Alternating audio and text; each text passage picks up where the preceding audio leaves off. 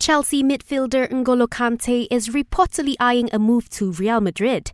The World Cup winner has started in all four of Chelsea's Premier League games so far this season. However, his future at Stamford Bridge is in doubt amid reports of a worsening relationship with boss Frank Lampard.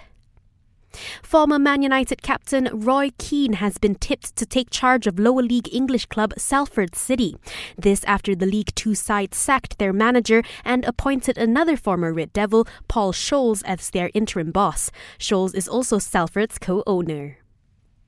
Other reports have played down Real Madrid's interest in Borussia Dortmund striker Erling Haaland. It's now believed that Real will only make a move for the 20 year old if they fail to sign PSG's Kylian Mbappe. And Red Bull advisor Helmut Marko admits that the team could take over Honda's F1 operations and produce its own engines once the Japanese carmaker leaves the sport at the end of 2021. Catch the best sporting action only on Astro.